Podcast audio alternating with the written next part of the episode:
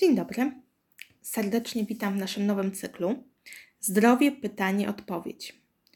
Jest to już drugi z cyklu mini podcastów, w których będziemy odpowiadać na często pojawiające się pytania dotyczące zdrowia, głównie w kontekście prawa. Chcemy, aby te podcasty były krótkie, maksymalnie 5-minutowe i konkretne. Ja nazywam się Anna Feder. Więcej informacji o mnie możecie znaleźć na stronie codlazdrowia.pl a jeżeli kwestia zdrowia i jego organizacji na potrzeby domowe e, jest dla Ciebie ważna, to serdecznie zapraszam również do sklepu zakamarkiwiedzy.pl. Pierwszy z podcastów dotyczy uprawnień przysługujących dawcom krwi i możecie go znaleźć m.in. na stronie codlazdrowia.pl.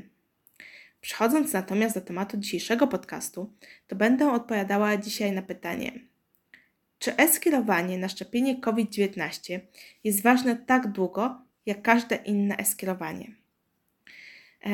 Zacznę od tego, jak długo jest ważne w ogóle skierowanie. Mianowicie tak długo, jak, ist, jak długo istnieje podstawa podjęcia działań diagnostycznych lub terapeutycznych. Inaczej jest w przypadku e-skierowania na szczepienie COVID-19, ponieważ jest ono ważne tylko 60 dni od daty jego wystawienia. Mam więc tutaj do czynienia z pewnym wyjątkiem, gdzie będziemy szukać podstawy prawnej. Będzie to paragraf 68a ustęp 5 rozporządzenia z dnia 6 kwietnia 2020 w sprawie rodzajów, zakresu i wzorów dokumentacji medycznej oraz sposobu jej przetwarzania. Serdecznie dziękuję za dzisiejsze spotkanie. Jeśli wolisz czytać niż słuchać, to odpowiedź na nasze dzisiejsze pytanie znajdziesz również na blogu codlazdrowia.pl.